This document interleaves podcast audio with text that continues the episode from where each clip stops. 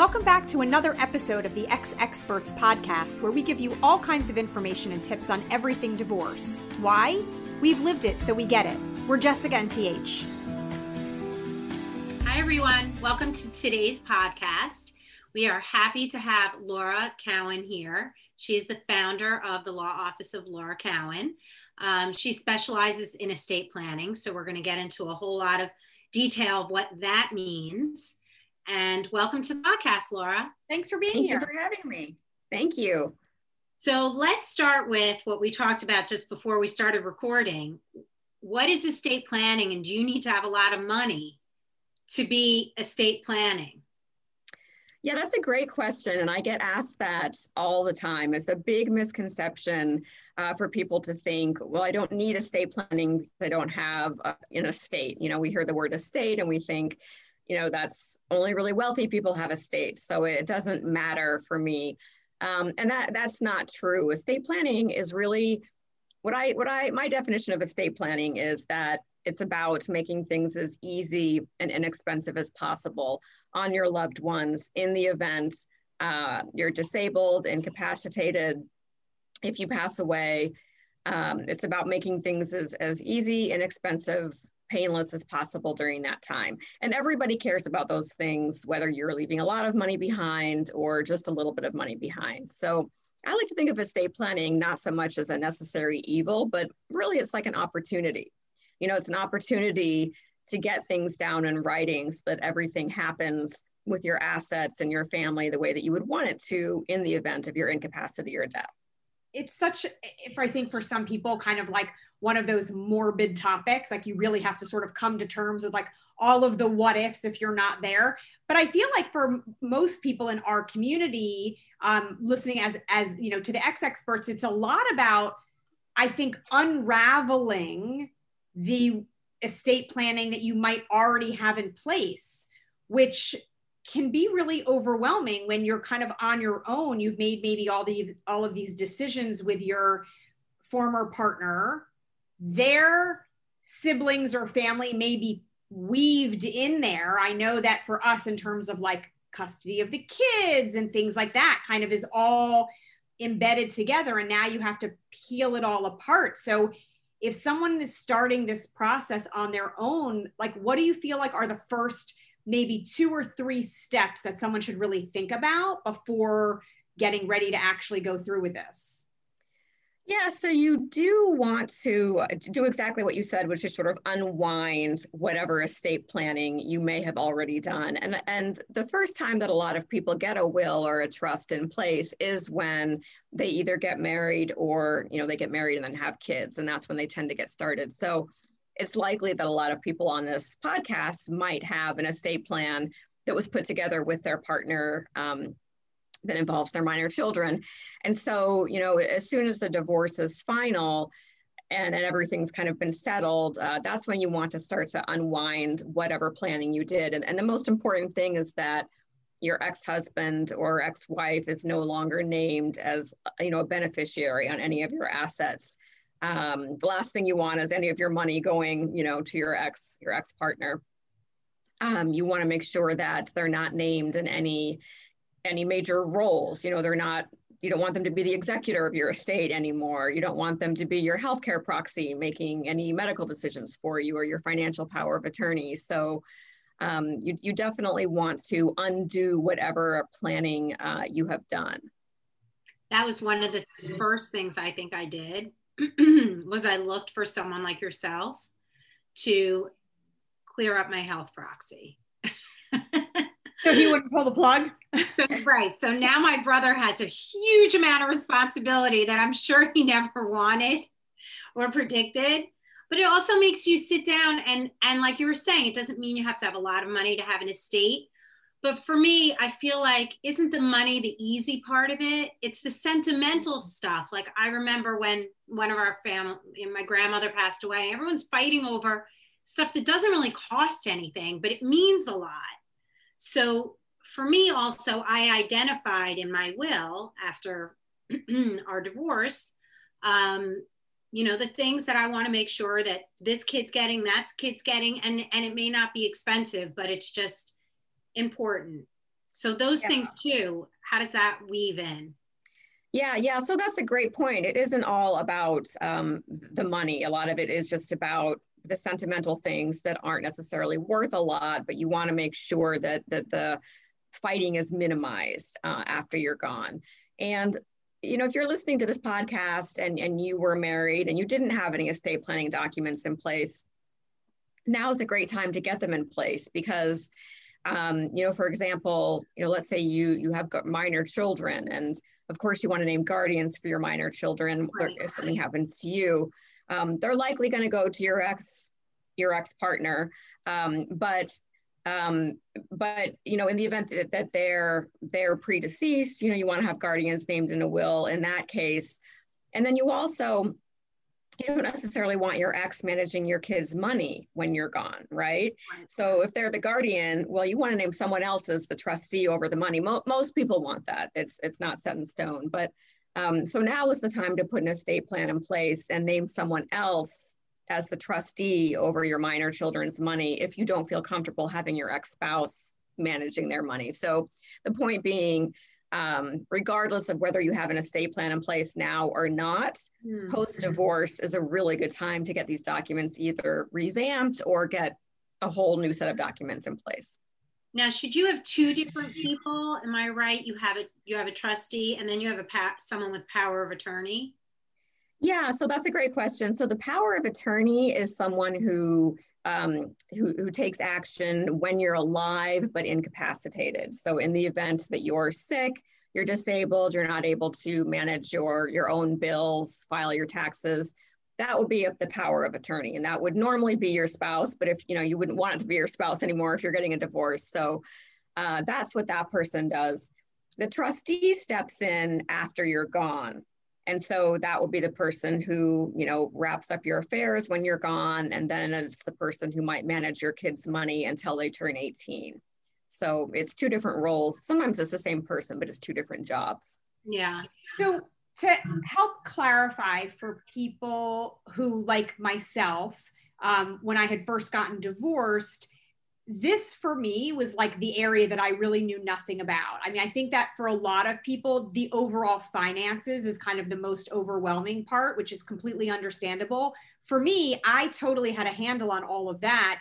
It was more about th- this was the part that I didn't know anything about, and I felt really kind of overwhelmed with. There was a lot to think about. Um, can you help kind of break down what some of the specific parts are? To the like estate planning when it comes to wills and trusts and like you said power of attorney and the executor those kind of specific positions and stuff yeah, so a comprehensive estate plan usually includes several different documents. It's not just a signed will, you know, that, that that's not nearly comprehensive enough. Everybody should have um, either a will or a trust and I don't want to get too much into the, you know, the details of the difference between the two. Um, the benefit of a trust is that it can avoid probate court. So if you don't want your family to have to deal with the expense and the hassle of a probate court, a trust might be a better option. But either way, you should have a will or a trust, and that's where you're going to name your beneficiaries for your assets. And then everyone should have the healthcare proxy that we spoke about. This is where you name someone to make medical decisions for you in the event that you're not able to communicate them yourself. You know, this is very important, especially today during COVID with, you know, these crazy times we're living in. So that's an important document for everyone to have. And then a power of attorney. This is something else that you want to have in place in the event of your incapacity. Who's going to pay your bills? Who's going to file your income taxes? Who do you trust with your money? Mm-hmm. Um, that's a document that, that everybody should have as well. You know, and then our estate plans include things like final disposition instructions. Do you have any preferences in terms of burial versus cremation? You know, we really kind of go over all of the different um, things that you're going to need to think about. Um, and then, you know, if you've got minor children, that's uh, that that's a big uh, concern. You know, and one of the things that you want want to make sure you've done is you've named guardians for your minor children in an estate plan. God forbid something happens to you and, your ex you know who's going to raise your children who's going to be in charge of their money. So that's a, a big piece of the puzzle as well. And then there's various things like if you have a big enough estate you might have to look at some estate tax issues you know it goes on and on things like i remember um, when i had gotten divorced and I don't remember what part of the process this was, but there was um, my ex husband had to get life insurance in a certain amount of money um, where I guess it's for the benefit of the kids, but I I was like the beneficiary, you know, to kind of or the trustee. I don't know what the specifics are, but like who determines and is a who determines that and b is that uh, amount of life insurance or whatever it is part of the overall estate planning Right. So that's a great question. One of the things you're definitely you'll want to do right away is give your estate planning attorney a copy of um, your divorce agreement because they're going to need to know, you know, what obligations you might have to your ex uh, in the event of your death. And then, you know, yes, you might be um, required to purchase life insurance for the benefit of the children. Um, you're, you're going to make, make sure that you want to make sure that you abide by that. Um, my understanding is that it's the family law attorney who's working with you on the divorce who decides how much life insurance needs to be purchased and, and whatnot. But then the estate planning attorney will, you know, review that to make sure that your estate plan is aligned with whatever your divorce agreement says. Sorry, Teach. Are standards the same across the country, mm-hmm. or it really is based on which state you're in? Yeah, that's a great question. So wills are state specific. So, you know, if you do a will and you live in New York, you'll need to work with a New York licensed attorney. And then if you move to a different state, you're likely going to want to get a new will, even New Jersey or Connecticut. Having said that, one of the benefits of doing a trust is that those are valid across all 50 states. Hmm. So just a, a, a, disclaimer here. This is not legal advice. This is just legal information. But but the vast majority of my clients choose to do a trust over a will, um, and that's one of the reasons you don't have to redo your estate plan if you move to Texas or Florida. So what would happen? So I have a will in New York, and then later on I move to Florida, and my will is invalid. Well, it wouldn't necessarily be invalid if it was, if your New York will followed the rules that Florida sets out, then Florida would accept it. Um, but if you move to a state that had different rules, then they wouldn't accept it. So it depends on what state you move to. Wow. That's really an important fact to know. That's I think that's our headline. Especially since so many people, as they get older and retire, choose yeah. to move other places. Like my parents live in Florida now and we were in, in New Jersey. Like I feel like I need to call them and be like, did you renew your I will? think you need to phone a friend right now. That's major. It is. And it's one of the reasons most of my clients elect to do a living trust instead of a will. That's one of the main benefits. You're not going to have to redo your documents if you move to a different state. What so why would anybody do a will? it's so funny that you say that. So my clients always ask me that after I've gone through this. The only instance that I can really think where it might make sense to do a will is that if you're anticipating any litigation after you're gone, if you're anticipating fighting, you know, with a will, a court's going to be overseeing the whole process. Normally, you want to avoid that because it's expensive mm-hmm. and whatnot. But if you're anticipating fighting, it might make sense to do a will. Do you 95% of your heirs yes. for what you're it brings yeah. out the ugly, Jessica. It brings out the ugly. I know it does, but but I thought you had mentioned before that with an with an with a trust they can't fight it.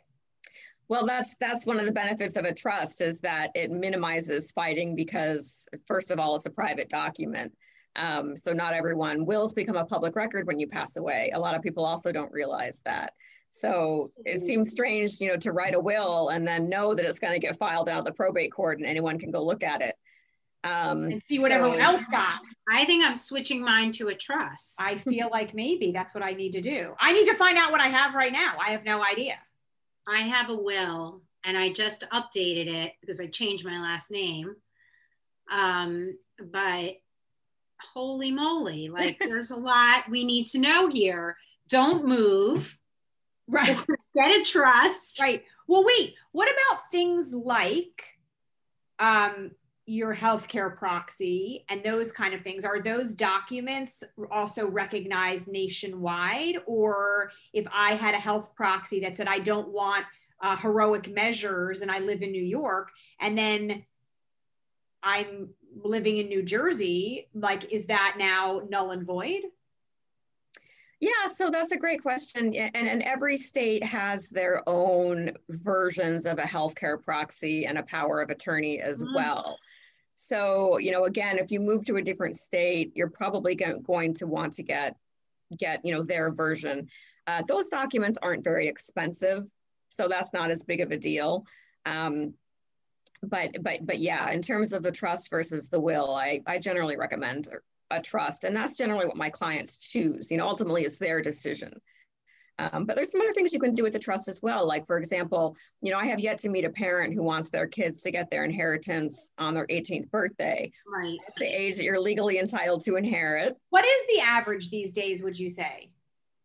Average age that people yeah yeah yeah yeah so so you know if you don't want your kids getting their inheritance at 18 and nobody does right uh, you need a trust, you know, to say, well, no, they get maybe a third at 21, a third at 25, a third at 30. You can pick whatever you want and you've got some other options. But, you know, the point is if all you have is a will, your kids are going to get their inheritance at 18 and, and nobody really wants that. So it's another I think, I think we have to dissect this podcast for pros and cons of wills versus trust. So far, will just doesn't sound like a good idea it doesn't do nearly as much as people think, and it comes with a lot of downsides as well.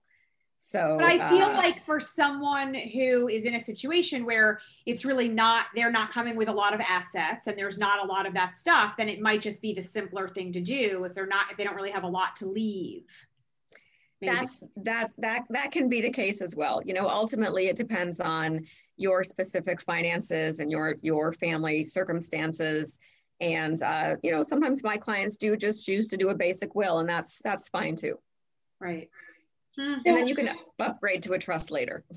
what do what do you see as maybe sort of um, like the common challenges or things that people should be most aware of um, in the specific situation of divorce of as we said kind of unwinding what you've already had versus someone who's coming to you for the first time to create their estate planning yeah you just you just want to you know revoke most of what you've done so that your your none of your money goes to your ex so that your ex like i said is not making any important decisions for you. Um, you know you, you basically need to kind of redo your documents now to reflect your new circumstances. You have you know your assets are different now. They're no longer held jointly with a spouse. Um, you know your family situation is different so you you, you, you need to just redo your documents basically to make sure that nothing goes to your partner and that they're not in charge of anything. I will say that I did mine when I was divorced in 2000 and four years. What was that? 12. Oh. Um, and then I just redid it, but it was great because I was like on autopilot. I have this lawyer, I'm pretty sure I met him once and then I get a calendar every year. So I remember his name and his phone number and his address. And then I knew who to call when I changed my name so that it would change, you know, in my documents. But I feel like I have to go back and look because I do have a trustee and I have a last will and testament. Do people have both? Well, the trustee, I'm wondering if you mean if you have a last will and testament, then then you should have an executor who's going to manage everything when you pass away. Which I do. Okay, and then the trustee would be the person, maybe you set up a, a trust for your kids and they're in charge of that money. I don't know, I better go. Yeah. Yeah, you need that brings, I think I did everything. I think I, I was like, I want every form. Yeah. So that brings me to an important point though which is that uh, these documents are going to change as your life goes on. You know even if you don't aren't going through a divorce um, your life is going to change the laws are going to change your assets are going to change. So you know you want to work with an estate planning attorney who, um, who who's in, in contact with you frequently to make sure that your documents if they have to be tweaked as time goes on um, make sure that they they do what you want them to do when you pass away. I also have his name and information in my safety deposit box. I guess that's fine to say publicly.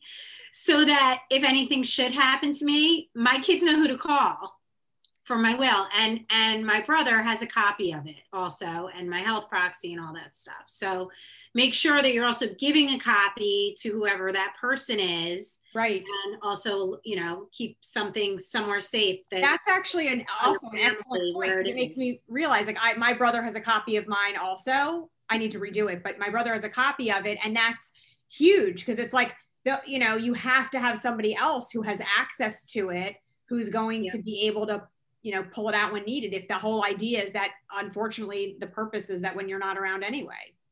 And exactly. also for, for my health proxy, put it on file with your doctors. Like it's on file with my primary doctor, it's on file with the hospital. So I don't have to dig it up. And, you know, shit happens. And if you end up in an emergency situation, it'll be in your files. So that was another like really important thing I learned last yeah, year. Yeah, that's a really good tip. Yeah. Yeah, that's that's great advice. You, you know, do the documents and then make sure that your family knows how to access them, especially like you said, TH, especially the uh, the healthcare documents because those are the ones that might need to be accessed in an emergency. So you want to make sure people have easy access to those. Yeah. 100%. So this has been so much great information. Thank you so much for sharing it with us and the Ex Experts community because everybody needs to know. I mean, this is really like one of the main things when you're getting divorced. This is what you have to manage. This is pretty much literally your life, everything else moving forward. So, um, hugely important for anyone who is interested in more information or getting in touch with you directly. What are the best ways for them to find you? Yeah, so uh, my website is lauraecowanlaw.com, which is kind of a mouthful, I know, lauraecowanlaw.com. And uh, that's my email as well, laura at lauraecowanlaw.com. And uh, what I usually recommend if people are interested in just learning a little bit more about, um, about me and my process is to schedule what we call a peace of mind planning session. Mm, this is something that we normally do it in person, but during COVID, we do it um, over Zoom. And this is just a session with me. We'll talk about your, your goals, your concerns, your family circumstances, and then I'll review your options with you. And then we'll go over our fees and our estate planning packages. If you decide to move forward, we'll talk about next steps. Uh, we usually charge 450 for this, but anyone listening for the webinar will will waive the fee. So if you're listening to this podcast, we'll offer that uh, for free and um, you can you can book that right online. So um, send me an email, go to my website, reach out. If you're listening to this, we'll offer the session for free. That is so generous. Thank you. Jessica, you better go sign up. That's right. Right. I need to redo my stuff. Um, all right, excellent. We're going to have all that information on our site as well. And um, thank you so much for joining us. Can't wait to have you back to further discuss. Thank you. You are very welcome. Thank you for having me. For everyone out there listening, if you know anyone at all that would benefit from what we talked about today, please share this episode and everything Ex Experts. Be sure and click to subscribe to the podcast on iTunes or wherever you listen to your podcasts. And please follow us on social media at Ex Experts. That's E X E X P E R T S on Instagram and Facebook and YouTube. Thanks for listening.